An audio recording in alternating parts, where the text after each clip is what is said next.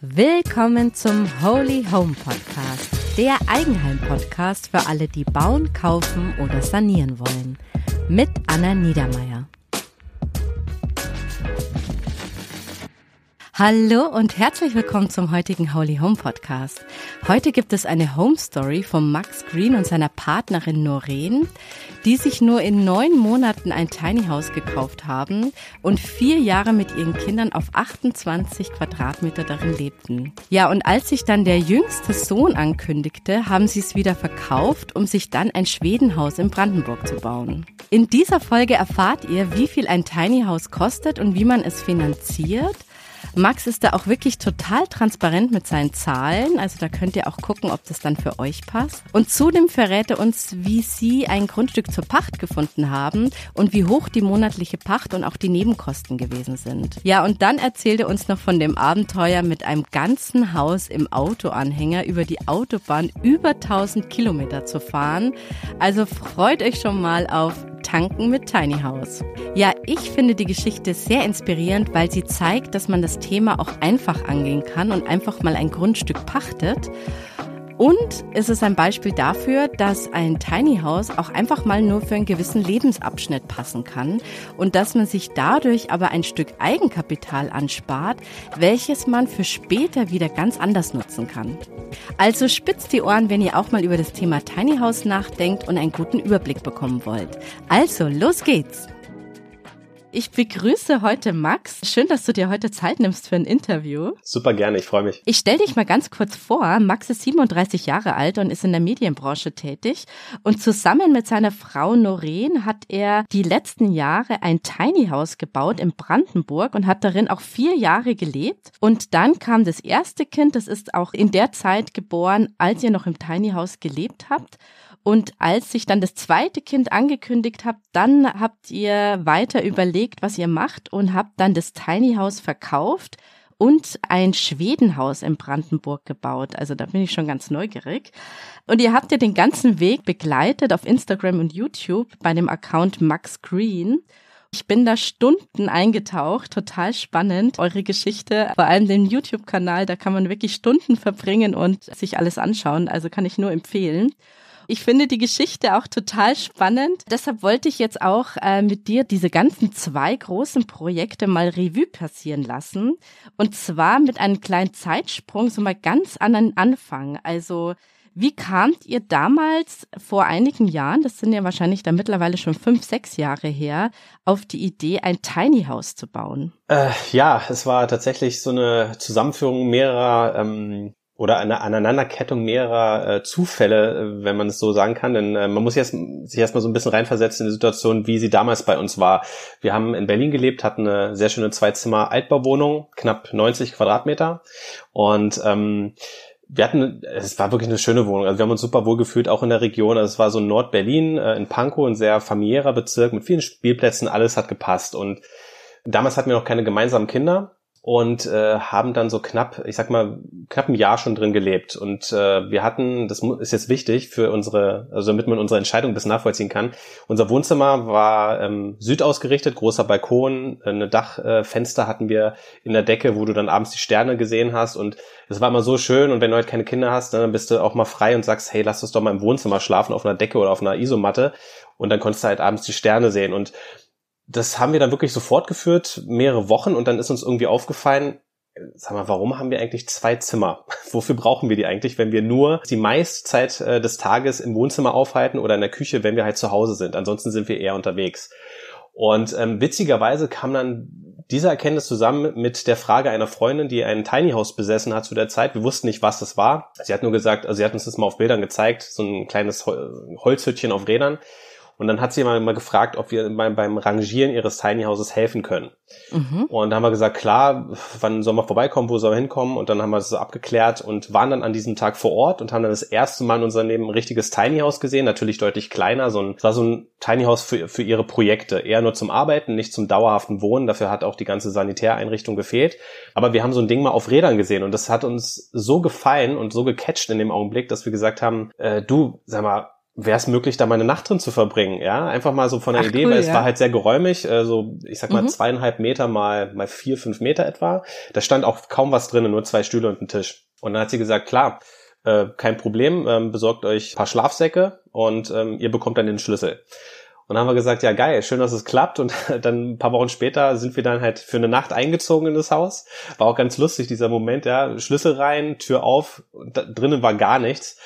Und dann waren wir halt in diesem Tiny House und das war am Abend, war schon dunkel, irgendwie 20 Uhr, haben dann so eine Flasche Wein besorgt, äh, haben uns dann in die Schlafsäcke vermümmelt und wirklich eine schöne Nacht gehabt. Und am nächsten Morgen war dann diese Erkenntnis da, also es hat irgendwie so gepasst mit dieser Erkenntnis, dass, dass wir eine zu große Wohnung eigentlich hatten, also viel weniger Platz brauchten und dann die Lösung des Tiny Houses, die, ja. die für uns dann wirklich so wie ein Schicksal war, wo wir gesagt haben, hey krass, diese eine Erkenntnis passt jetzt zusammen mit dieser Lösung, die wir eigentlich vielleicht innerlich schon immer gesucht haben, aber nie wussten, in welche Form die dann auftreten soll. Ja, und dann haben wir uns so morgens angeguckt, so total verballert, ja, ähm, aber wie gesagt, einen schönen Abend gehabt und meinten so, ey, lass uns doch auch ein Tiny House bauen. Halt ein bisschen größer, mit einer anderen Ausstattung, mhm. weil da war wirklich nichts drinne. Ähm, und dann haben wir uns das erste Mal in unserem Leben so ein bisschen damit beschäftigt, ne? Was ist ein Tiny House? Wie können die Dinger drinnen aussehen? Wie, wie kannst du sie ausstatten, dass du sie vom, zum dauerhaften Wohnen einfach auch gut benutzen kannst? Und ähm, welche rechtlichen Bedingungen hängen damit dran? Und dann ging das halt weiter. Es war wie ein Rattenschwanz, ne? Welches Grundstück, wo wollen wir überhaupt hin? Ähm, wer baut überhaupt Tiny Häuser? Wie viel kostet sowas? Wer finanziert sowas und so weiter? Also da ging es dann so richtig los mit dieser Idee Tiny House und ähm, ja, neun Monate später war dann unser Häuschen fertig. Ach, neun Monate schon, okay, cool. Genau, also von, von der ersten Idee bis zur Fertigstellung vergingen dann neun Monate. Das ist ja, das ging ja dann echt schnell. Ja, ähnlich wie die Geburt eines Kindes, ne? Ja, stimmt.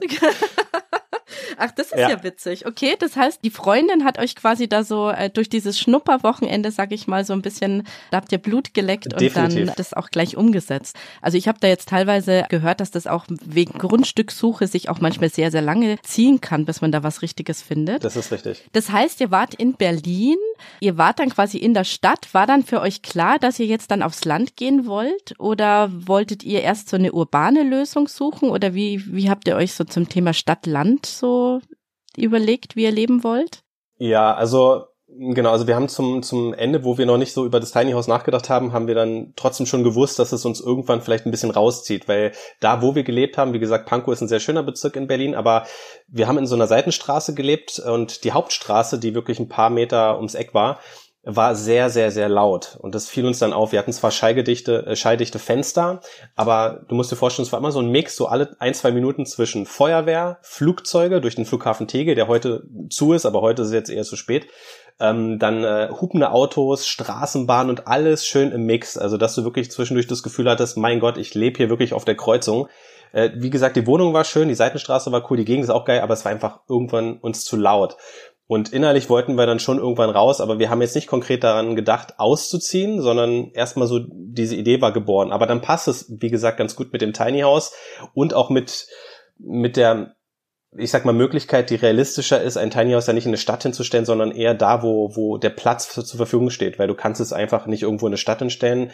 Auf dem Land ist es ebenfalls schwierig, daher rechtliche Bedingungen mit dran, aber auf dem Land ist es dann doch eher eine Lösung, die man sich vorstellen kann, als in einer Stadt, wo einfach Bauland super knapp ist, das äh, weißt du ja selber auch. Und auch teuer. Und das mhm. hat dann trotzdem ganz gut gepasst einfach. Und teuer sowieso, ganz genau. Mhm. Ja, okay. Genau, also uns hat's dann wirklich irgendwann rausgezogen, weil wir dann diese Ruhe für uns dann gesucht haben und auch mehr unseren Fokus wieder schärfen wollten auf das, was uns einfach wichtig ist im Leben. Okay, das heißt, für euch stand eigentlich gar nicht zur Debatte, ihr wollt eigentlich ein normales Haus bauen und dann irgendwann seid ihr bei der Idee Tiny House hängen geblieben, sondern der Weg war wirklich, wir wollen eigentlich direkt von der Wohnung in ein Tiny House. Also ihr habt nie in Erwägung gezogen, ein, bestehendes Haus zu sanieren oder irgendwie ein normales Haus zu kaufen. Nee, tatsächlich nicht. Also ähm, von, von unserer Lebenseinstellung sind Noreen und ich eher so gepolt, dass wir sagen, wenn jetzt, jetzt in diesem Moment eine Idee passt, dann schießen wir uns voll drauf ein, geben wirklich Vollgas, dass wir diese Idee auch umsetzen in unserem Leben. Und wir sind jetzt weniger die Menschen, die jetzt, ich sag mal, einen Bausparvertrag haben, da irgendwie sparen für ein Haus und dann das Ding bis 65 abgezahlt haben wollen. Also wir sind nicht so diese konservativen Menschen, auch wenn wir vielleicht innerlich ein bisschen, äh, ein bisschen, ähm, ich sag mal, eine Struktur haben oder brauchen fürs Leben Aber so diese klassischen Häuslebauer sind wir eigentlich gar nicht. Und wir leben immer so ein bisschen nicht in den Tag, aber wir, ja, wir planen aber heute nicht etwas, was ja, in 20 cool. oder 30 Jahren mhm. passieren kann, weil das Leben ist so kurz und man weiß immer nie, was passiert äh, und, und man plant immer so für später, aber dabei lebt man ja jetzt und jetzt sollte man das Leben leben und anpacken mit den Möglichkeiten, die man hat. Und jeder kann ja sein volles, vollstes Potenzial irgendwie auch schöpfen aus der Geschichte ähm, und nicht mhm. irgendwie an morgen denken, sondern im, im Jetzt leben. Ja, darum geht's irgendwie. Und das vergisst man aber im Alltag, weil man das als Kind vielleicht gemacht hat, aber irgendwann diese Fühler, diese Neugier und so irgendwie so abgestumpft ist als Erwachsener. Aber lange Rede, kurzer Sinn, es ist tatsächlich so, dass wir dann nie wirklich den Plan hatten, mein Haus zu bauen, sondern in dem Augenblick war die Idee Tiny House geboren, da wollten wir uns drauf einschießen und das haben wir dann halt so angepackt. Und was danach kommt, also wir, wir sind ja in diese Idee auch reingegangen und haben gesagt, wir probieren es jetzt aus und solange es funktioniert, machen wir es eben. Und wenn wir irgendwann mal was anderes wollen oder das Bedürfnis haben, uns zu vergrößern oder woanders hinzugehen, dann tun wir das in dem Augenblick, wo wir diese, dieses Bedürfnis haben. Aber in dem Augenblick hat sich das Thema Tiny House, die Idee Tiny House richtig gut angefühlt und wir haben gesagt, wir starten und gucken einfach, wie es läuft. Und wir haben einfach uns so auf diesen Flow so ein bisschen verlassen und auf unser Bauchgefühl gehört. Ja, okay, cool.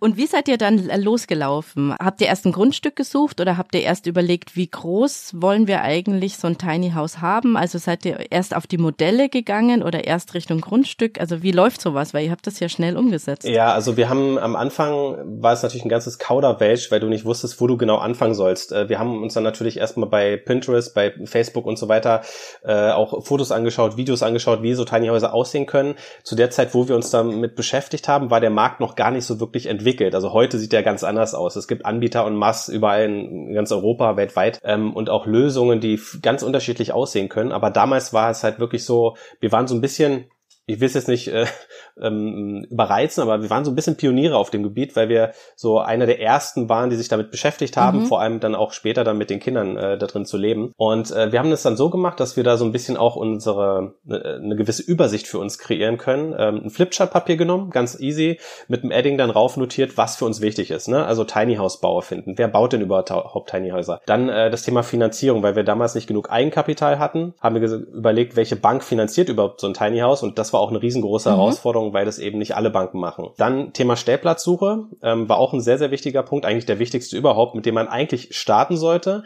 Aber wir haben es genau andersrum gemacht. Wir haben einfach schon mal das Tiny House in Auftrag gegeben. Das wurde dann irgendwann gebaut, obwohl wir noch gar keinen Stellplatz hatten. Ähm, und dann haben wir natürlich nach hinten raus ganz schön Druck bekommen. Ach, wirklich? Ja, würde würd ich aus heutiger Sicht niemandem empfehlen, weil man einfach erstmal den Stellplatz sucht und wenn man den safe okay. hat, dann ähm, ja an das Tiny House machen. Okay. Aber wir sind immer so, wir beschäftigen uns lieber, das ist ja auch so, so eine menschliche Intuition, lieber mit den Dingen, die weniger Aufwand bedeuten, die mehr Spaß machen. Und das war halt eher so die Planung des Tiny Houses, ne? wie soll es eingerichtet werden, was soll drin stehen, als sich jetzt mit diesem ja, schweren Thema ja, Stellplatz zu beschäftigen. Mhm. Klar.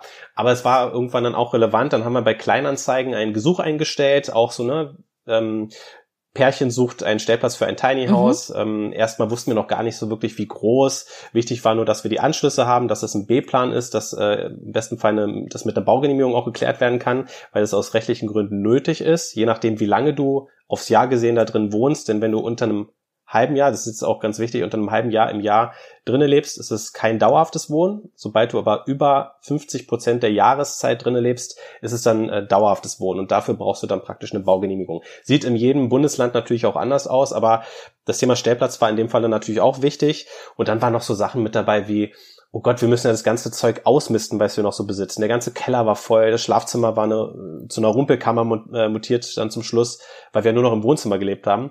Ähm, wir haben also super viel besessen, haben dann auch Flohmärkte ohne Ende ähm, gehabt, also organisiert mit eigenen Ständen. Es waren am Ende irgendwas mit 16, 17 Flohmärkten. Wir hatten dann tatsächlich auch keinen Bock mehr drauf, aber am Anfang waren wir ja übermotiviert, weil wir einfach so viel besessen haben, aber nicht mehr gebraucht haben und wussten, wir müssen das alles ausmisten, weil ja knapp 80, ja. 90 Prozent weg müssen von dem, was wir damals besessen haben, damit auch alles ins Tiny House passt. Und ähm, das ist ein riesenlanger Prozess, der sehr viel Zeit in Anspruch genommen hat und sehr viel Kraft gekostet hat, weil jeden Sonntag aufstehen um fünf, alles zusammenpacken, auf den Flohmarkt fahren. Ähm, das machst du mal ein paar Wochenenden, aber dann geht irgendwann auch die Motivation flöten. Ähm, aber ansonsten war das tatsächlich auch sehr, sehr gut und sehr wichtig, um einfach mal die Masse an Dingen Dingen, die du so besitzt und nicht mehr brauchst, loszuwerden. Das glaube ich. Um auch so wieder im Kopf frei zu werden und auch Kapazitäten frei zu bekommen, ähm, auch mentale, ne, sich auf dieses Projekt Tiny House voll und ganz zu stürzen. Und dieses Flipchart mit dieser Checkliste hat uns da tatsächlich ganz gut geholfen, um so einen Überblick erstmal zu bekommen, wie du chronologisch vorgehst, damit du von einem Punkt zum nächsten kommst, Probleme löst, ne, To-Dos erledigst und dann einfach weitermachen kannst, bis du dann am Ende dann auch einziehen kannst. Mhm. Und wie habt ihr jetzt das Grundstück dann gefunden? Äh, das war tatsächlich, äh, wir sagen immer, wir, äh, also es ist gut, auf mehreren Hochzeiten zu tanzen. Ne? Wir haben bei Immobilienmaklern angerufen, Gesuche aufgegeben. Ähm, wir haben ähm, bei äh, Kleinanzeigen auch ein Gesuch eingestellt, was ich vorhin kurz erzählt habe. Mhm. Ähm, ne? So nach dem Motto, junges Pärchen sucht Grundstück für Tiny House, ähm, also Pachtgrundstück. Und über Kleinanzeigen ist es tatsächlich am Ende dann auch geworden. Es war dann eine junge Familie, die uns angerufen hat an und angemeldet hat so nach dem Motto, hey, wir haben von eurem Gesuch gelesen bei Kleinanzeigen, hört sich ja ganz interessant an, lasst uns doch mal treffen. Und ähm, dann haben wir uns getroffen, haben uns dann auch direkt auf dem Grundstück getroffen. Und ähm, der Vorteil war, dass natürlich alle Anschlüsse vorhanden waren und auch eine Baugenehmigung vorhanden war für einen Bauwagen, in dem wir dann so ein bisschen reingerutscht sind, weil der nicht mehr genutzt wurde. Und äh, das hat dann irgendwie alles so gepasst und ah. ähm, die Sympathiewerte waren halt total da, auch mit den mit den Eigentümern, die auch gesagt haben, und das ist auch immer so ein Tipp, wenn ein Grundstück nicht bebaut ist, das, das heißt nicht, dass da irgendwie nur Erbstreitigkeiten äh, vorhanden sein müssen, sondern dass, dass das Grundstück vielleicht auch gar nicht mhm. bebaut werden will auf lange Sicht. Und dann äh, hat er auch deutlich gemacht, hey, der will mhm. da niemals ein Haus hinstellen, aber er will gerne, dass es ein bisschen bewirtschaftet wird. Und es wäre doch ganz schön, wenn es gepflegt wird, wenn da ein bisschen Grünbeschnitt mal mhm. ähm, gemacht wird und dass da einfach ein bisschen Leben reinkommt in diese Bude, um es mal sprichwörtlich zu sagen. Und dann haben wir uns tatsächlich dann darauf geeinigt, ähm, dass es das Grundstück werden soll. Und das war dann wirklich auch Zufall, weil unser Tiny House dann natürlich auch ein paar Wochen später dann schon fertig wurde und wir dann natürlich auch den Druck, also der Druck stieg ungemein, dass wir schnell einen, einen Stellplatz brauchen, denn irgendwo auf einer Tankstelle hinzustellen oder einem Nettoparkplatz ist nicht so sexy. Und deshalb sind wir mega happy gewesen, dass es dann über dieses Gesuch bei Kleinanzeigen dann am Ende funktioniert hat. Ach, das ist ja cool. Also man hört auf alle Fälle schon raus, es geht um ein mobiles Tiny House. Also ihr habt ähm, eins mit Rädern, das dann quasi auch ähm, Tiny House on Wheels. Genau, genau. on Wheels. Und das zweite ist, habe ich das richtig rausgehört, dass ihr das Grundstück nicht gekauft habt, sondern ihr habt das gepachtet. Genau, wir haben es gepachtet, auch aus der Intention heraus, dass wir nie eins, zu dem Zeitpunkt mhm. nie eins kaufen wollten, weil dann hängt wieder eine Finanzierung mit dran ähm, und, und du, du bindest dich einfach viel zu sehr daran, weil wir auch noch nicht wussten, wie lange dieses Projekt Tiny House gehen soll. Wir haben aber gedacht, okay, wir starten damit und gucken, wie es läuft und machen das einfach so lange, wie es uns gefällt, wie es möglich ist. Ähm, und dass am Ende vier Jahre draus werden, wussten wir nicht. Ähm, aber es war tatsächlich eine sehr gute Entscheidung, ah ja, cool. das Ding auch zu pachten, weil wir damit einfach deutlich flexibler waren, weniger Kosten hatten. Wir haben damals 200 Euro dann Pacht bezahlt und dann kam halt sehr geringe, ähm, ich sag mal, Energiekosten noch dazu für die, für die ähm, ähm, ja, Nutzung des Tiny Houses, wenn du dann drin lebst. Ja, Energiekosten, ja. ein bisschen Versicherung, aber es war alles sehr, sehr überschaubar. Kann ich später nochmal was erzählen zu, wer, wer sich so ein bisschen für die Kostenstruktur interessiert, kurz und knackig. Aber genau, Pachten ist tatsächlich immer die bessere Version, wenn man noch nicht ja. sich ganz sicher ist, wie die Zukunft aussieht, äh, sondern dass man erstmal startet, erstmal anfängt und dann guckt, wie sich das Ganze so entwickelt. Ah ja, okay, cool. Und wie ist das mit dem Tiny House selber, das Gebäude? Habt ihr das quasi, das muss man ja schon kaufen oder kann man das auch pachten? Ein Tiny House lässt du, also du hast zwei Möglichkeiten, entweder lässt du es bauen oder du baust es selber. Ja, wir ja. haben uns ein bisschen für den Mittelweg entschieden. Also wir haben es bauen lassen, sind dann aber, ähm, jetzt muss man wissen, wir haben ja damals in Berlin gelebt und haben es bauen lassen in Karlsruhe. Also unter Karlsruhe, das sind 700 Kilometer, weil einfach nach dem ganzen Vergleichen, ne, wer baut das richtige Tiny House, wo gefällt uns das auch mit dem Preis, mit der Ausstattung und so am besten und mit der Technik, ähm, war dann die Wahl auf Karlsruhe getroffen, äh, auf den Tiny House Bauer dort. Und wir sind dann, ich glaube, so drei, vier Mal runtergefahren, was natürlich auch ein Rieseneck war. Wir haben dann auf dem Campingplatz geschlafen, um die Kosten auch äh, überschaubar zu halten in der Zeit. Und dann wirklich von morgens bis abends. Und Noreen war zu dem Zeitpunkt ja schon schwanger, im, äh, ich glaube, im sechsten Monat. Und äh, aber sie war fit, sie hat auch wirklich gut mitgemacht und wir haben dann halt so kleinere Dinge gemacht, die du einfach äh, easy wuppen kannst bei dem Tiny House. Also ähm, Außenlattung gestrichen, ähm, drinnen dann nochmal oben tapeziert, das Dachgeschoss. Also es wurde praktisch das, das Erstgeschoss fertig gebaut und das Dachgeschoss draufgestellt und dann verbunden. Und da haben wir dann so Kleinstarbeiten einfach durchgeführt. Genau, die du einfach dann ja relativ äh, gut auch äh, umsetzen kannst, um auch natürlich die Kosten für ein Tiny House zu senken. Also wir haben da damals dann auch auf das, den Angebotspreis, der 100% auf die ne, Erstellung aus war, haben wir dann noch ein, oder einiges an Geld eingespart, ähm, was wir dann auch für andere Sachen dann wieder investieren konnten, zum Beispiel fürs Reisen oder das, was uns einfach Spaß macht. Es war in dem Augenblick auch sehr schön zu sehen, wie das Tiny House dann entsteht, dass du auch mal vor Ort bist, live dabei bist und, und siehst, was da so passiert. Denn wenn du es einmal in Bestellung gibst, also einen mhm. Auftrag gibst und dann nur abholst, dann hast du diesen ganzen Prozess dazwischen gar nicht so wirklich mitbekommen. Und da bist du natürlich nochmal viel mehr Feuer und Flamme für, für dein eigenes Projekt. Ja, man hat eben mitgearbeitet. Das ist schon, glaube ich, emotional auch ein ganz cooles Ding. Genau. Eine Frage ist jetzt nochmal, äh, habt ihr dann dieses Tiny House komplett gekauft, also im, äh, mit Eigenkapital finanziert oder habt ihr dafür dann einen Kredit aufgenommen?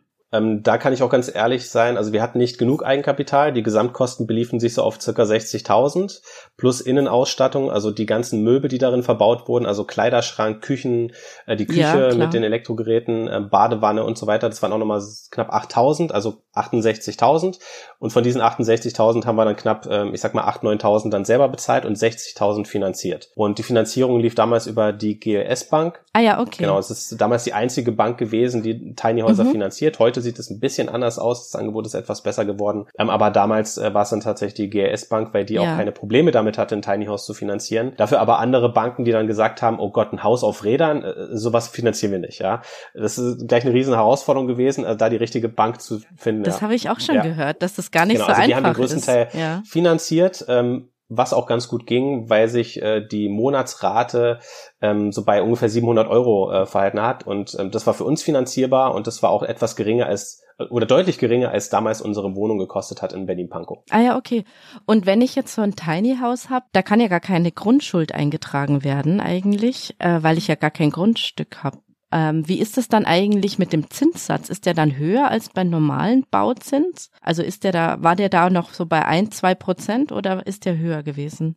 Nee, nee, der war höher, weil das ist, äh, wir haben praktisch keinen Immobilienkredit bekommen, sondern ein, ja. äh, ein Blankodarlehen, also ein, ein Annuitätendarlehen. Und der Zinssatz lag damals, äh, lass mich jetzt lügen, ähm, bei 3,5 vier Prozent irgendwie. Also schon ein Stück höher als normal. Mhm. Ja, ja, genau. Aber dadurch, dass die Gesamtsumme jetzt nicht bei drei, drei 400.000 Euro lag, sondern nur bei, nur, in Anführungsstrichen, 60.000, war die Gesamtkreditlaufzeit äh, sehr gering, also acht Jahre. Und ähm, tatsächlich haben wir dann mit jeder, Ach, ja, mit jeder Monatsrate haben wir tatsächlich dann das Tiny House auch abbezahlt und das gehörte halt immer mehr uns. Und ähm, Ach, cool. als wir es dann verkauft haben, war es natürlich cool, dass du dann durch den Verkauf mehr als die Hälfte an Erlös dann auch äh, wieder investieren konntest, dann für unser nächstes Bauprojekt Schwedenhaus. Da sind wir jetzt noch nicht vom Gespräch, aber ja, ja, genau. es ist immer ja. ganz gut, wenn du, wenn du ehrlich zu dir bist und einfach sagst, hey, habe ich das Eigenkapital für die Finanzierung eines Tiny Houses oder eben nicht. Und ähm, eine Finanzierung ist partout ja nicht immer schlecht. Es kommt immer so ein bisschen drauf an, ist der Zinssatz okay?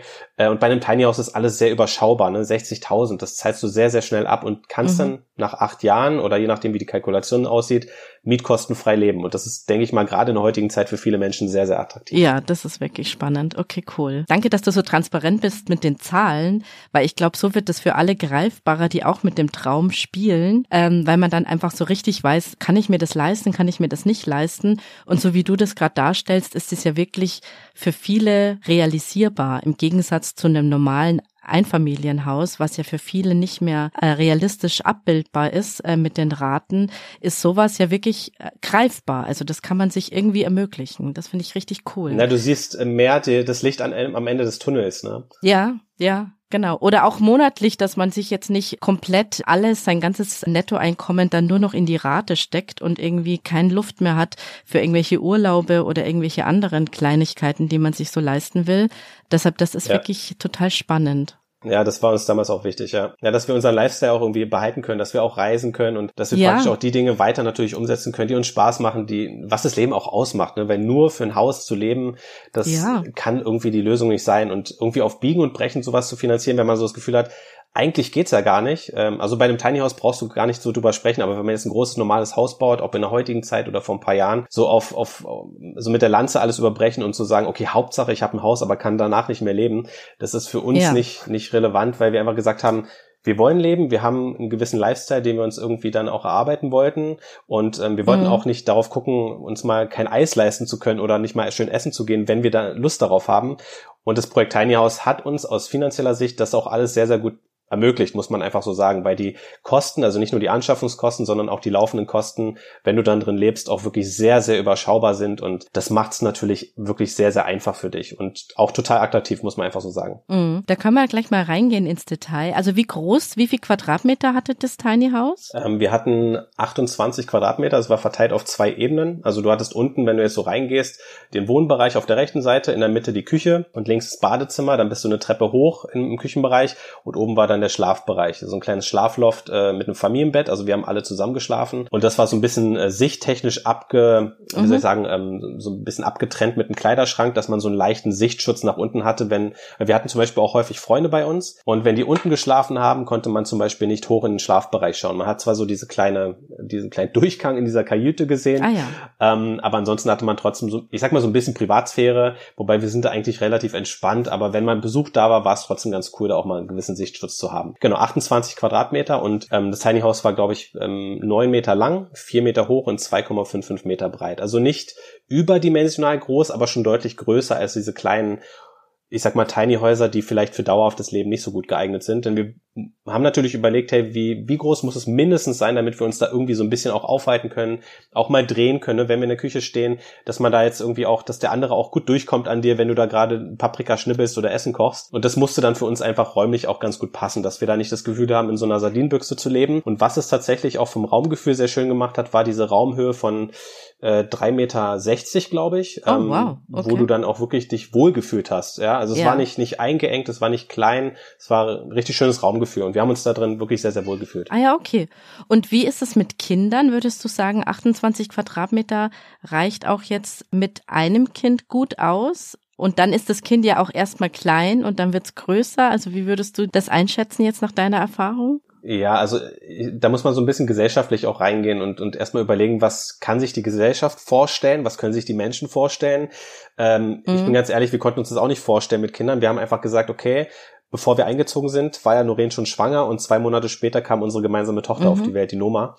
Und ähm, wir haben einfach gesagt, hey, wir probieren es aus. Ähm, also da war nie der, der Punkt da, wo wir gesagt haben, hey, lass uns wieder ausziehen, jetzt kriegen wir ein Kind und jetzt müssen wir, weil es vielleicht so diese gesellschaftliche Erwartungshaltung ist, mhm. da wieder raus und in eine normale Wohnung oder ein Haus oder einfach viel, viel mehr Wohnfläche haben. Wir haben einfach gesagt, hey, wir probieren es aus und solange es gut funktioniert, bleiben wir bei unserer Idee. Und am Ende hat es, wie gesagt, über vier Jahre funktioniert. Und es hat auch nur deshalb funktioniert, weil Noreen und ich ähm, ich sag mal, so ein bisschen gleich äh, konstituiert sind. Also wir haben die gleiche Lebenseinstellung, wir sind weniger auf Konsum aus, äh, wollen eher Momente und, und Erlebnisse schaffen in unserem Leben. Wir reisen gerne, wir sind gerne unterwegs und ähm, wir identifizieren uns jetzt nicht mit Konsumgütern oder mit mhm. dem, was wir uns leisten können. Das ist für uns nicht relevant, auch wenn andere Menschen es geil finden, wenn ihr Trampolin im Garten größer ist oder ihr Fernseher größer ist als der vom Nachbar. Ähm, aber das war für uns nie ein Thema. Ähm, äh, man kann sich darauf irgendwie mhm. aufgeilen, ja, aber ähm, auf der anderen Seite ist es auch so, was, was macht dich denn als Mensch aus? Und dann haben wir einfach in dem Augenblick auch echt gespürt, dass wir gut miteinander können, dass wir auch diese Idee gut miteinander ähm, spielen können und auch leben können. Und als unsere Tochter dann auf die Welt kam, haben wir dann gemerkt, gerade mit Kleinkindern und mit Babys, du brauchst doch nicht mehr Platz. Also du schläfst erst erstmal schläft das Baby sowieso sehr, also immer bei dir, ne, immer bei der Mami. Dann wurde unsere Tochter natürlich jeden Tag gestillt und wenn du mal die Windel wechselst, dann wir hatten auch keine Wickelauflage in der, auf der Waschmaschine im Bad, ähm, sondern haben dann da gewickelt, wo es halt ging. Also du bist sehr flexibel und du hängst dich nicht so mhm. auf diesen Erwartungshaltungen auf, sage ich mal, sondern lebst irgendwie dein eigenes mhm. Ding. Du kreierst dein eigenes Bild vom Leben.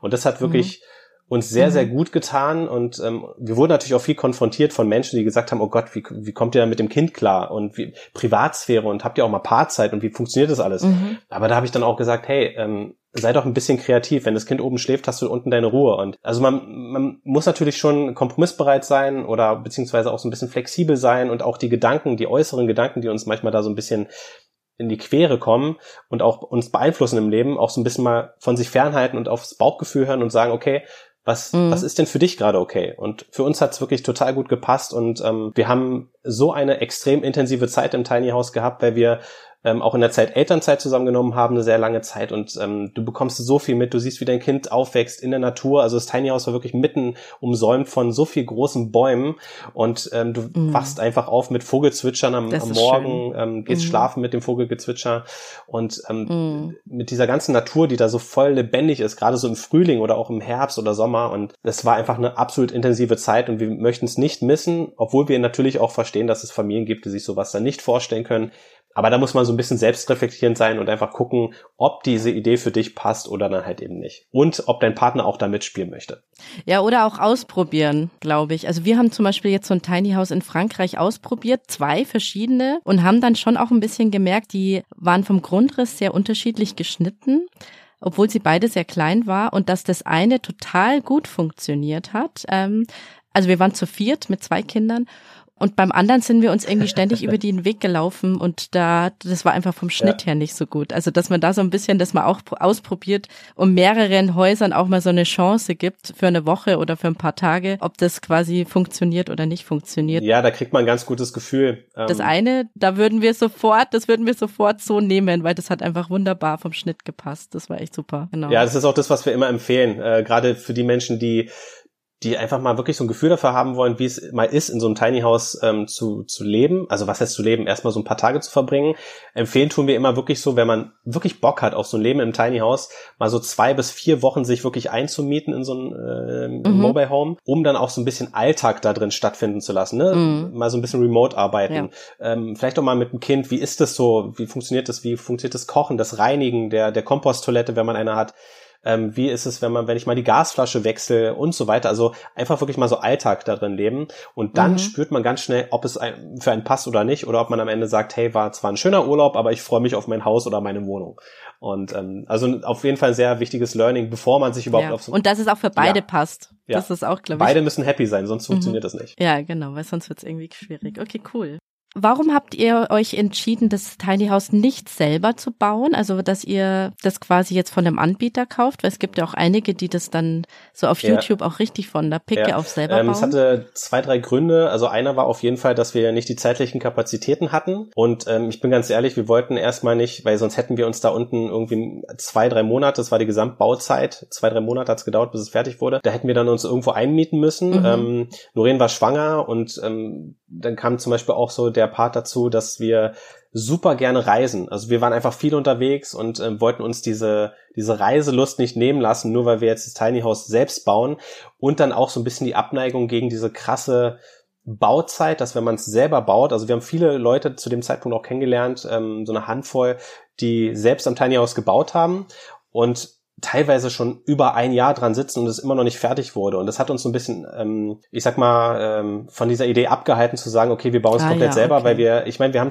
keine zwei linken Hände, wir können ein bisschen handwerklich hier und da auch was machen und ähm, würden uns da als nicht äh, unbeleckt bezeichnen, aber wir haben einfach gesagt, nee, wir lassen es wirklich professionell bauen, auch gerade die Sanitäreinrichtung und so weiter, dass auch die ganzen Gewerke dann in dem Augenblick zusammenkommen, wenn sie, wenn es gebraucht wird, weil sonst hätten wir das alles koordinieren mhm. müssen und das wollten wir einfach nicht. Wir wollten genug Zeit haben und die hatten wir, ähm, aber nicht zum Bauen, sondern zum Reisen, zum Leben genießen und deshalb haben wir es bauen lassen, aber wie gesagt auch ein bisschen mit dran gewerkelt, um einfach zu sehen, wie sich entwickelt und auch da ein bisschen mehr mehr Spirit reinzugeben und auch zu sehen, wie das Haus selber aufgebaut mhm. ist, von der Wandaufstellung, ähm, wie das mit dem Holz ist, ne? Welche, du, du siehst natürlich ganz andere Dinge, als wenn du es fertig aufgestellt bekommst, ähm, als wenn du wirklich mal vor Ort bist und auch siehst, wie die Innenhaut ausschaut, wo die ganzen Balken verlaufen und was du selber vielleicht dann auch im Laufe der Zeit am Tiny House noch ergänzen kannst ähm, am, am Holzständerwerk. Es war wirklich ein klassisches Holzständerwerk in Leichtbauweise gebaut, damit wir unter diesen dreieinhalb Tonnen noch liegen, um es dann selbst von A nach B zu transportieren. Genau. Mhm. Aber habe ich das so richtig verstanden, dass es zwei Teile waren, die dann aufeinander gesetzt wurden auf dem Grundstück? Also es waren quasi zwei LKWs. Genau. Oder zwei so Sattel? Nee, nee, nee. nee in dem Falle war es äh, in der Halle, wo es gebaut wurde, stand der Trailer und auf dem Trailer stand ja. schon lose das Dachgeschoss, schon mhm. fertig gebaut, musste nur noch gestrichen werden.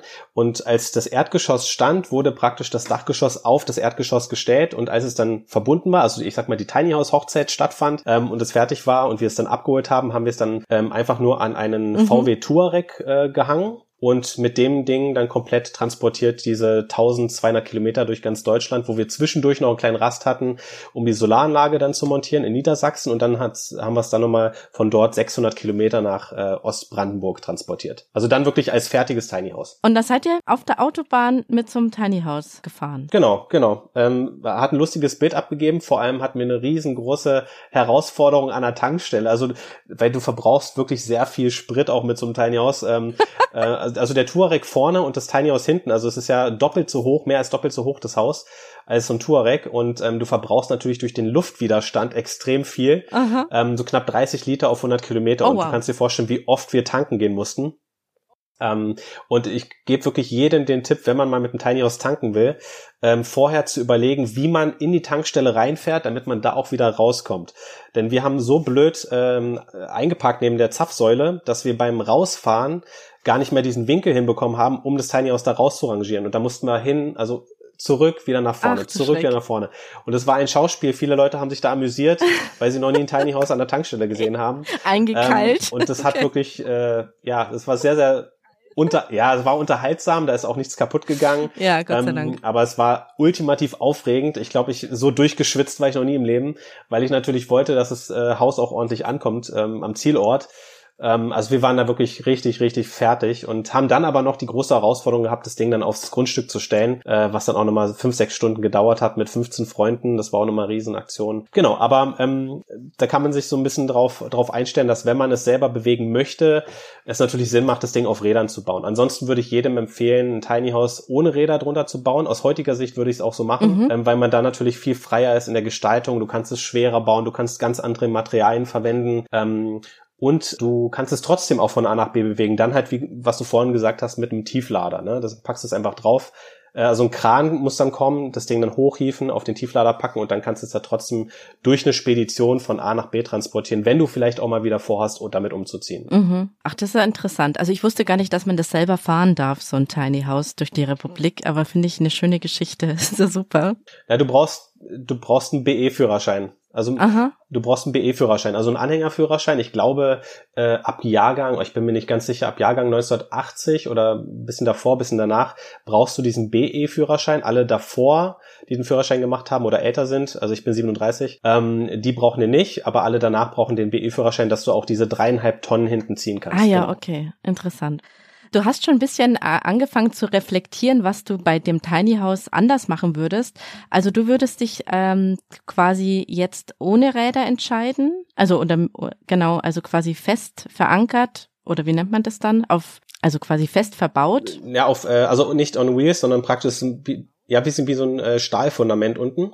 Und darauf wird dann das Tiny House gebaut. Ah ja. Und mhm. das, das Ding wird dann praktisch an Ketten gelegt und von einem Kran hochgehievt und dann auf den Tieflader gepackt. Dann darfst Ah, du es natürlich mhm. nicht, das ist jetzt ganz wichtig, auch nicht so hoch bauen, wie wir es gebaut haben, denn unsere Gesamthöhe waren vier Meter. Wenn du aber auf die Räder verzichtest, dann ähm, denkst du dir zwar vielleicht im ersten Augenblick, du kannst es höher bauen, also höher als vier Meter, aber das ist natürlich nicht möglich, weil das Tiny House muss ja auch noch auf den Tieflader rauf und der darf insgesamt nicht vier Meter, also höher als vier Meter Ah. sein. Deshalb darf dann Mhm. das Tiny House, wenn du es ohne Räder baust, eher, ja, ich sag mal so drei Meter, 60, 370 hoch sein, was aber jetzt auch nicht so dramatisch ist. Man muss sich nur eher überlegen, ähm, die, ob man jetzt vorhat, es wirklich auf Leichtbauweise zu bauen, dass man es selber transportieren will. Also möchte man es wirklich so häufig transportieren, wie man das in Gedanken hat, denn bei uns war es nicht so. Wir dachten zwar, hey, wir fahren es jetzt dahin, vielleicht ziehen wir noch mal irgendwo anders hin, weil es uns irgendwo anders hinzieht, aber am Ende bewegst du es nicht so sehr, wie du, wie du es dir vorgestellt hast, weil es einfach super aufwendig ist. Du musst alles aus dem Tiny House rausräumen, was jetzt nicht feststeht. Also Waschmaschine, das ganze Geschirr, Besteck, die Couch, alles, was so drinnen äh, steht. Dann musst du es runterbocken, weil wir haben es natürlich auf dem Grundstück aufgebockt, äh, um die ganze Achse zu entlasten und die Räder zu entlasten. Wir haben es dann auch winterfest gemacht, alles abgedeckt. Also diesen Aufwand tust du dir nicht so häufig an. Und deshalb Mhm, ja. ähm, bist du zum Beispiel auch, weil es ein Mobile Home ohne Räder ähm, eben auch diese Flexibilität bietet. Ähm, du hast keinen großen Nachteil dadurch, wenn du ohne Räder baust. Ganz im Gegenteil, du hast halt die Vorteile, dass du dir diese, diese, ähm, diesen Trailer sparst. Das sind auch nochmal 4000 Euro ungefähr. Und wie gesagt, kannst du auch ganz andere Materialien verwenden. Also du musst nicht so akribisch darauf gehen, dass es nur in Leichtbauweise gebaut ist. Und bei uns war das Haus in Leichtbauweise gebaut und die, äh, das ganze Mobiliar drinne. Ähm, und das kannst du dir wirklich sparen. Gerade wenn du zum Beispiel auch mal sagst, hey, ich will vielleicht eine Küche von, keine Ahnung, von Ikea haben oder von Möbelhöfner oder wie sie alle heißen, die ganzen Möbelhäuser, dann kannst du dir dir auch reinstellen, weil du dann nicht auf diese 3,5 Tonnen kommen musst. Wenn du aber in Leichtbauweise baust, dann kannst du jetzt nicht irgendwo eine Küche aussuchen, sondern musst sie wirklich mit diesen Leichtbauplatten bauen. Was natürlich auch den Nachteil hat, dass wenn du sie häufig gebrauchst, also die Regale ein- und ausfährst, dass sie irgendwann halt ein bisschen ne, nachjustiert werden Ja. müssen, die Schrauben. Also das ist alles ähm, etwas anders, als wenn du ähm, Vollholz verwenden kannst, was natürlich deutlich schwerer ist, aber du wirklich nur dann verwenden kannst, wenn du es nicht auf Rädern baust und dann hast du auch keine Begrenzung, dann kannst du theoretisch auch sagen, Weil du nicht aufs Gewicht. Genau, dann kannst du es auch Mhm. fünf Tonnen schwer bauen, zehn Tonnen schwer. Ich hatte auch mal ein Tiny House Coaching gegeben für einen, ähm, einen jungen Mann, der hat ein Tiny House gebaut, das wog dann am Ende zwölf Tonnen und das war dann auch kein Problem. Aber wie gesagt, dann ohne Räder. Und da war er natürlich total frei in der Gestaltung des Hauses, innen wie außen. Mhm. Und was würdest du sonst noch so ähm, ändern, wenn du jetzt nochmal ein Tiny House bauen würdest? Was sind so Erfahrungen, wo du sagst, das würde ich jetzt anders machen? Ja, also was wir zum Beispiel, wie, also unabhängig von dem, äh, von der Tatsache, dass wir es dann ohne Räder bauen würden, würden wir zum Beispiel auch die Außenlattung äh, ändern und die kannst du natürlich dann auch dann ändern, wenn du es schwerer bauen kannst, weil wir mussten ja damals aufs Gewicht achten und durften nur eine Fichtenaußenlattung nehmen. Also das hat äh, zwar den Vorteil, dass du immer so alle vier Jahre nur nachlasieren musst mit Holzlasur, aber wenn, äh, wenn du es schwerer bauen darfst, dann hätten wir uns aus heutiger Sicht dann dafür entschieden, Lerche zu nehmen. Weil Lerche graut nur mit der Zeit nach, du musst es aber nicht bearbeiten. Ah, ja. mhm. ähm, und es mhm. ist einfach ein sehr. Sieht auch schön aus. Ja, genau, ein schönes Holz. Das graut halt, wie gesagt, nach. Das muss man auch mögen, aber es ist halt sehr nachhaltig. Du brauchst keine Materialien, die du danach noch auftragen musst, musst nichts abschleifen und es hält wirklich 50, 60 Jahre, wenn du es einigermaßen auch gut pflegst. Und ähm, das hätten wir dann zum Beispiel auch anders gemacht. Ähm, ansonsten hätten wir ähm, es vielleicht ein bisschen breiter gebaut, also nicht 2,55 Meter Außenbreite, sondern drei Meter. Das gibt dem Raumgefühl nochmal viel, viel mehr ähm, Inhalt und du kannst gewisse Möbel oder gewisse Dinge einfach nochmal ein bisschen anders stellen, als wenn du eine Innenraumbreite von zwei Meter, ich glaube zwei Meter 36 hatten wir. Und da bist du natürlich schon begrenzt. Also es ging bei uns, aber gedanklich hast du natürlich viel, oder räumlich hast du viel mehr Möglichkeiten, ähm, wenn du dann diese Raumbreite von drei Meter hast, weil wir ein Tiny House schon mal bei Freunden gesehen haben. Das hatte eine Außenbreite von drei Meter und das ist ein völlig anderes Raumgefühl. Also du kommst rein und das ist nochmal ein bisschen größer, ein bisschen geräumiger. Und wir würden es dann, wie gesagt, dann eher ohne Räder bauen, mhm. drei Meter breit und äh, mit der Lärchenaußenlattung. Ansonsten würden wir alles weitere genauso belassen mit Badewanne, mit Kompostklo, weil es einfach super wassersparend ist. Und vom Grundriss hat es uns genauso gut gefallen. Aus heutiger Sicht würden wir wahrscheinlich eher noch so ein kleines Zimmerchen irgendwo ranmachen, also dass unsere Tochter da auch ihre Rückzugsmöglichkeiten hat. Aber ansonsten würden wir gar nicht so sehr viel anders machen, weil wir damals schon mhm. uns sehr viel Zeit genommen haben, um einfach den für uns perfekten Grundriss auch zu finden. Ach super, okay, cool. Und dann kommen wir doch jetzt mal zum Schwedenhaus. Also ihr habt euch ja dann nach vier Jahren entschieden, das Tiny House zu verkaufen und euch ein äh, Schwedenhaus zu bauen, auch in Brandenburg. Ich habe es angeschaut für die Hörer. Das sieht wirklich aus wie genau. so ein echtes schwedisches Holzhäuschen. Ganz süß, äh, total niedlich. nur nicht in Rot. äh, nur nicht in Rot, genau, es ist blau.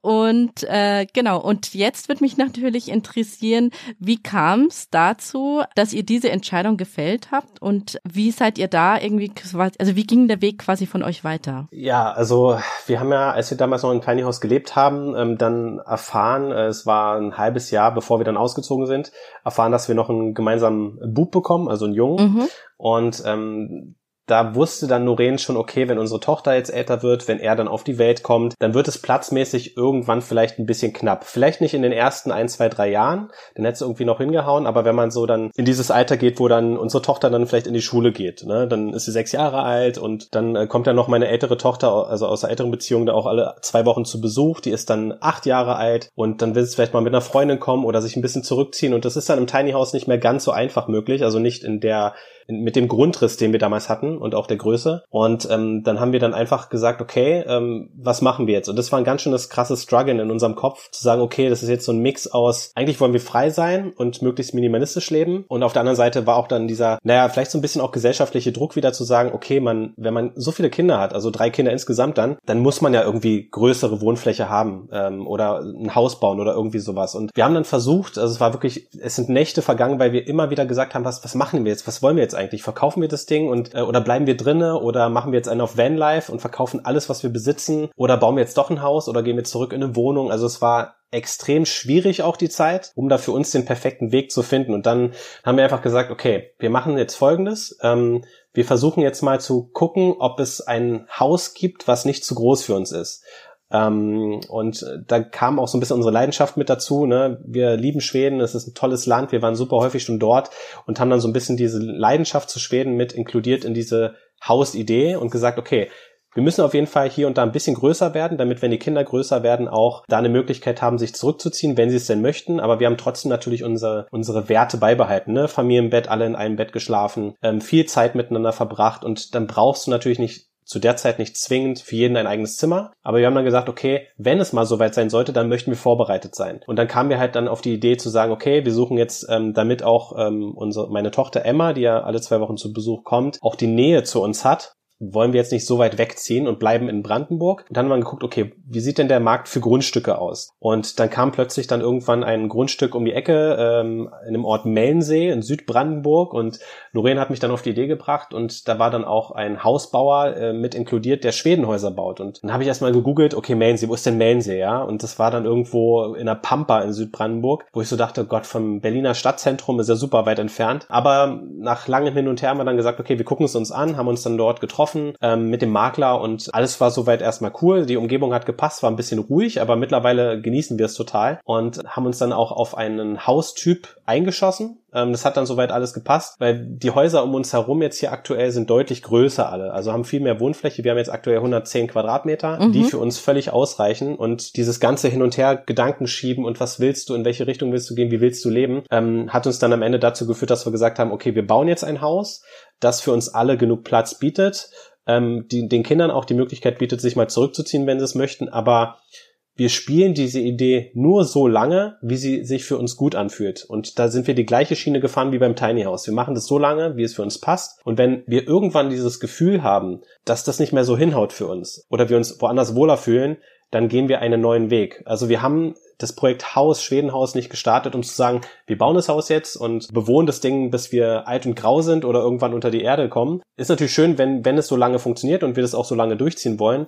Aber wir haben gesagt, nee, wir machen das jetzt und ziehen es so lange durch, wie es uns gefällt, wie es für uns alle passt und dass das jeder auch auf seine Kosten kommt, sage ich mal. Ähm, und deshalb ist es auch nicht zu groß geworden. Das Grundstück ist auch nicht zu groß. Wir haben hier unter 700 Quadratmeter. Es reicht völlig aus. Und aus heutiger Sicht könnten wir das alles gar nicht mehr so finanzieren, weil einfach die Preise so enorm gestiegen sind. Aber wir sind dennoch zufrieden mit unserer Lösung, dass es nicht zu groß für uns ist und dass wir vor allem auch zum richtigen Zeitpunkt damals gekauft haben, denn äh, ein, zwei Jahre später sind die Preise dermaßen in die Höhe gegangen, dass dann sicherlich unsere Lösung auch anders ausgesehen hätte. Wie, wissen wir nicht. Vielleicht wären wir doch im Van gelandet, ja, und würden um die, um die Welt tingeln. Ähm, aber vielleicht ist das eher eine Idee für etwas später. Mal gucken.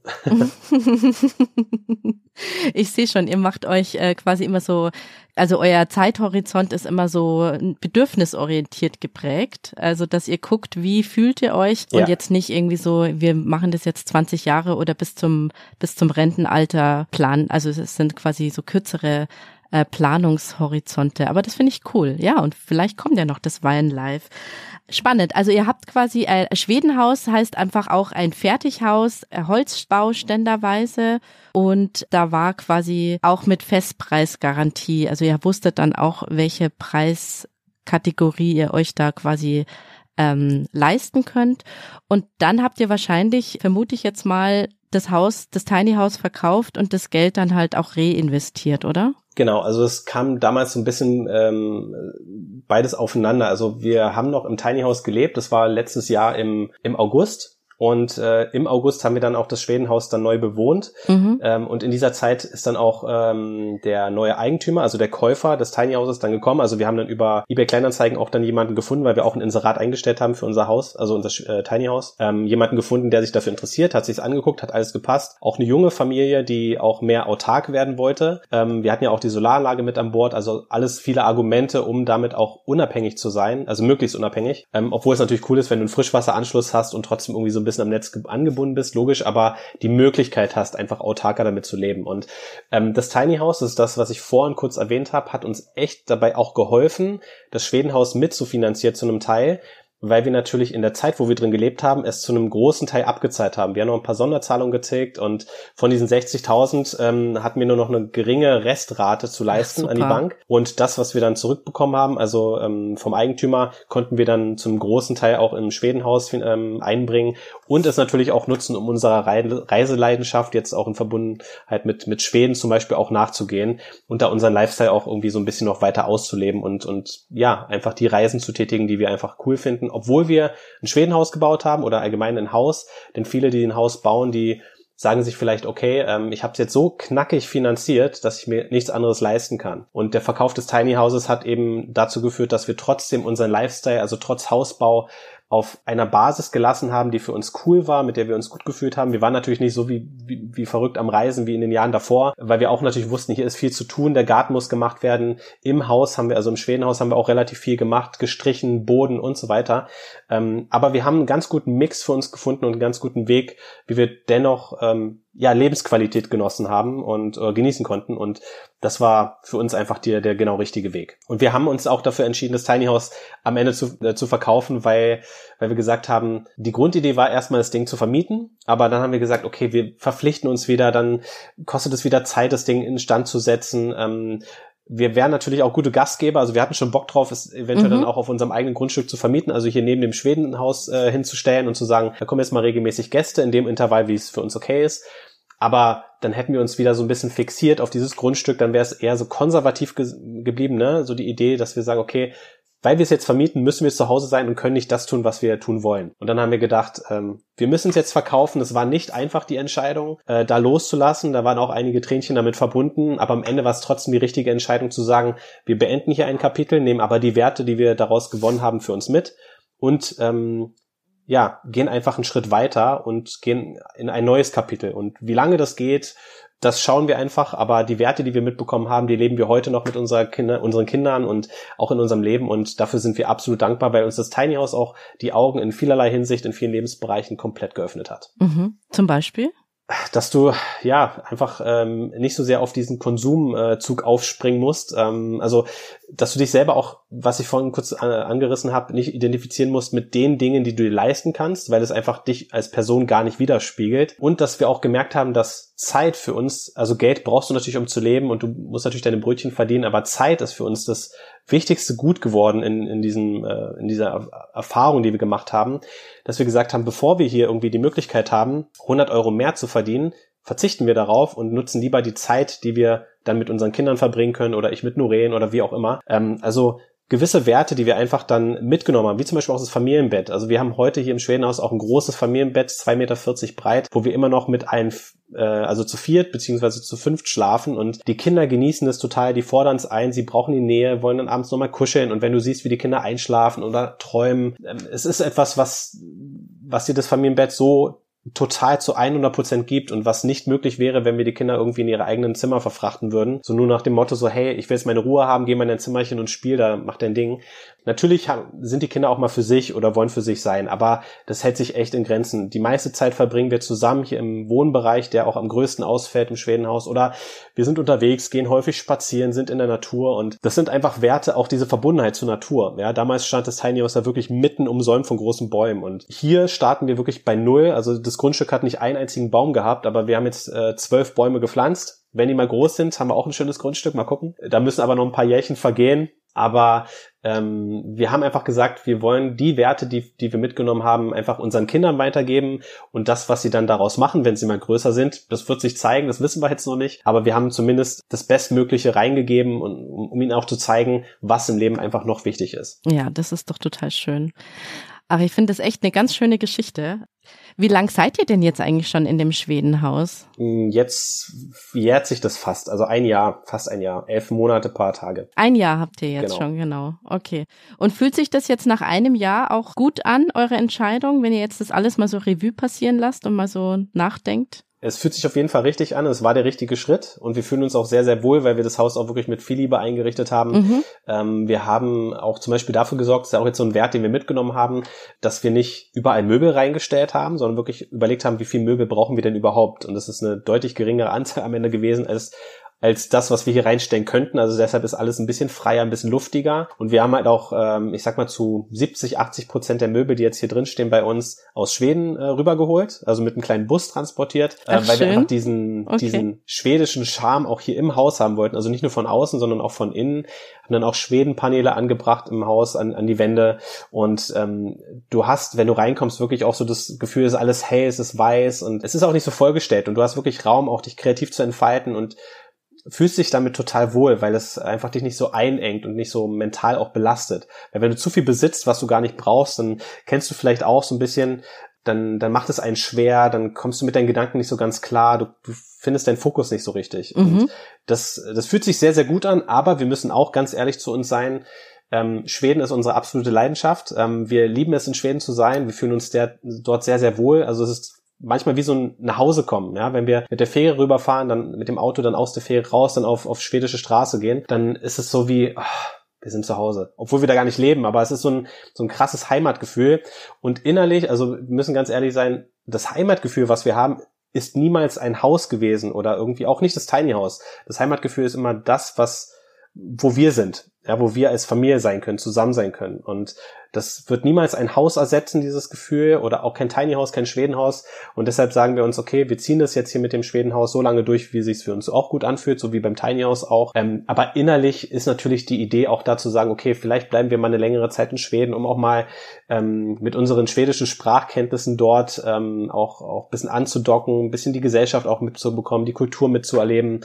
Denn man denkt immer so, Europa ist überall gleich, aber das ist es nicht. Schweden ist nochmal eine ganz andere Kultur, eine andere Gesellschaft, mhm. sehr freundlich, sehr zuvorkommend, sehr warmherzig ja. und für Kinder mhm. wirklich, äh, also wenn du Kinder hast, bist du der König und das ist äh, sehr, sehr schön zu sehen, wie die schwedische Bevölkerung auf die jungen Kinder, auf die junge Generation eingeht und sie unterstützt schulisch wie auch ähm, vom, von der Nähe zur Natur. Also da, man kann sich das manchmal gar nicht vorstellen. Man muss es einfach leben und, und erleben.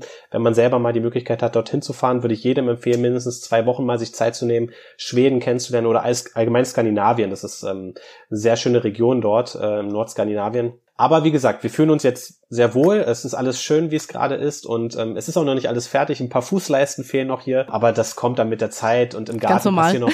Ja, ja.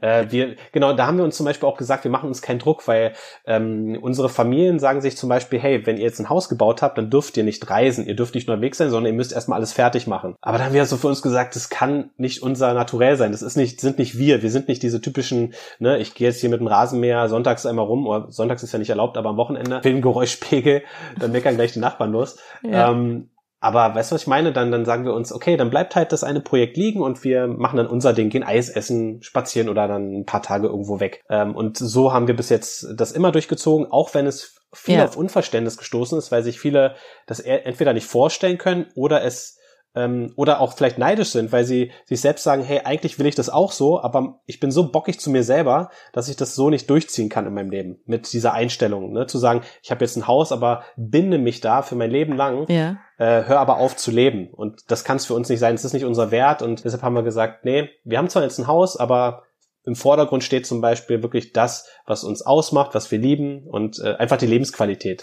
und das Lebensgefühl und ähm, alles andere kommt danach. Und wenn wir mal Zeit haben, die Fußleisten zu verlegen oder im Garten noch ein Bäumchen zu pflanzen, dann machen wir das, wenn wir Lust haben. Ist doch okay, ist doch alles gut. Ich glaube auch wirklich, das ist so ein äh, Perfektionismus, der da irgendwie bei vielen auch im Kopf ist. Äh, man muss das Haus fertig, fertig, final, Katalog äh, fertig haben, dass man es irgendwie ja. vorzeigen kann und sehen gar nicht, dass sowas auch wachsen kann. Also, also dass es irgendwie so eine Zeit auch braucht zu wachsen, bevor man das. Manches braucht Zeit, ja. Ja, genau. Um es auch gut zu möblieren oder oder fertig zu machen, braucht man auch Zeit zu reflektieren und in sich zu gehen. Ja. Und das geben sich viele nicht, weil sie es einfach sagen, es muss jetzt am ersten achten ziehe ich ein und dann muss das alles picobello bis zu den Sommerferien irgendwie fertig sein oder irgendwie so.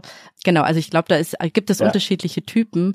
Und genau, und da muss man für sich rausfinden, womit lebe ich? Bin ich eher der Typ, ich improvisiere, äh, oder ist es für mich wichtig, das so perfekt zu sein? Genau. Aber bei uns ist es eben auch so, wir sind die totalen Improvisierer und leben schon sehr lange in einem unfertigen Haus.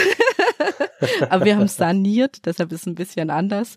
Äh, da ist immer die Frage, wann ist es fertig? Aber solange ihr es im Winter warm ja, ja, habt, genau. ist, doch, ist doch alles gut. das ist alles gut. genau.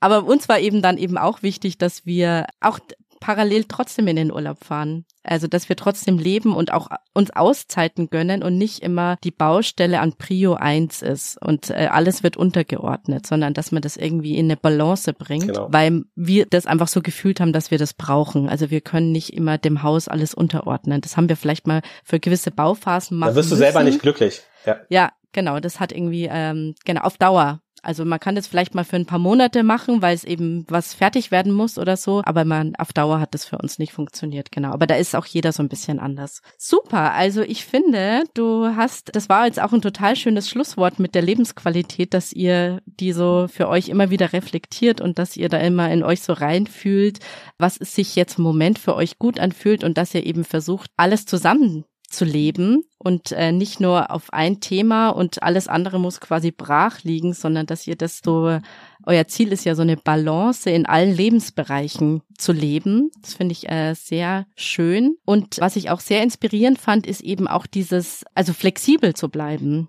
dass ihr quasi nicht sagt, es ist jetzt das Haus, wo ich bis zu meinem Lebensende drin lebe und ja, mich da quasi so einlogge oder so einen Anker setze, so ganz für immer, sondern dass ihr sagt, jetzt fühlt sich's gut an und es kann sich aber auch nochmal ändern. Das finde ich irgendwie so ein flexiblen, es hat so viel Leichtigkeit und es gibt im ganzen Thema so eine Leichtigkeit. Das finde ich total schön, weil man eben auch weiß, ich kann es ja auch wieder verkaufen. Ich muss es ja nicht bis 65 irgendwie alles quasi perfekt dadurch finanzieren oder so, sondern man kann es wieder verkaufen und man kann sich einen neuen Weg suchen. Das finde ich total inspirierende Geschichte und ähm, hat auch nichts von Scheitern oder so zu tun, sondern eher von Wachstum und auf sich hören. Ganz also, dass genau. man eher, du bringst es sehr schön auf den Punkt. das ist so ein persönliches Wachstum, das finde ich irgendwie sehr inspirierend. Zum Abschluss wollte ich dich noch fragen, wenn jetzt meine Hörer neugierig geworden sind auf euer Häuschen und generell auf euren Kanal, wo man sich mal alles anschauen kann, auch das Tiny House, wo findet man denn euch im Internet? Äh, ist ganz einfach, einfach Instagram aufmachen oder YouTube und dann Max Green eingeben. Ähm, gerne auch in Verbindung mit Max Green Tiny House. Bei, bei YouTube findet man ganz gut an die Videos. Ähm, ansonsten sich so ein bisschen umschauen in unserer Playlist ähm, oder durch die Postings, durch die Stories. Äh, würde uns auf jeden Fall sehr freuen, wenn, äh, wenn jemand mit an Bord kommt, der auch auch diesen Spirit und diese Themen einfach gemeinsam mit uns genießen möchte und sich da auch täglich inspirieren lassen möchte. Cool, super. Also ich packe auch alle Links dann in die Show Notes. Da könnt ihr einfach draufklicken. Max Green. Green ist quasi Englisch für grün. Und genau, aber ihr findet das einfach in den Show Notes. Genau. Dann könnt ihr euch das alles mal anschauen. Also, lieber Max, vielen, vielen Dank für das spannende und inspirierende Interview super, von eurem Lebensweg. Gerne. Genau, es gibt sehr selten äh, so eine Geschichte, deshalb finde ich es auch total toll, dass du dir Zeit genommen hast, weil viele bauen ja nur einmal im Leben und ihr baut zweimal und vielleicht in Schweden ein drittes Mal, wer weiß, was passiert. ja, genau. Ich wünsche euch auf alle Fälle alles, alles Gute für die Zukunft und genau, und ich verfolge euch weiterhin auf dem Kanal und bin mal gespannt. Vielleicht sehen wir uns ja mal in Schweden, wenn wenn ihr da mal wieder seid, weil wir sind auch öfters in Schweden, weil wir eben auch den Lebensstil da so gerne lieben. Da essen wir da mal eine Zimtschnecke ja, zusammen. Ja, genau. cool, super. Also vielen, vielen Dank und alles Gute. Sehr gerne. Bis dahin, mach's gut. Ciao. Ja, bis dann. Tschüss.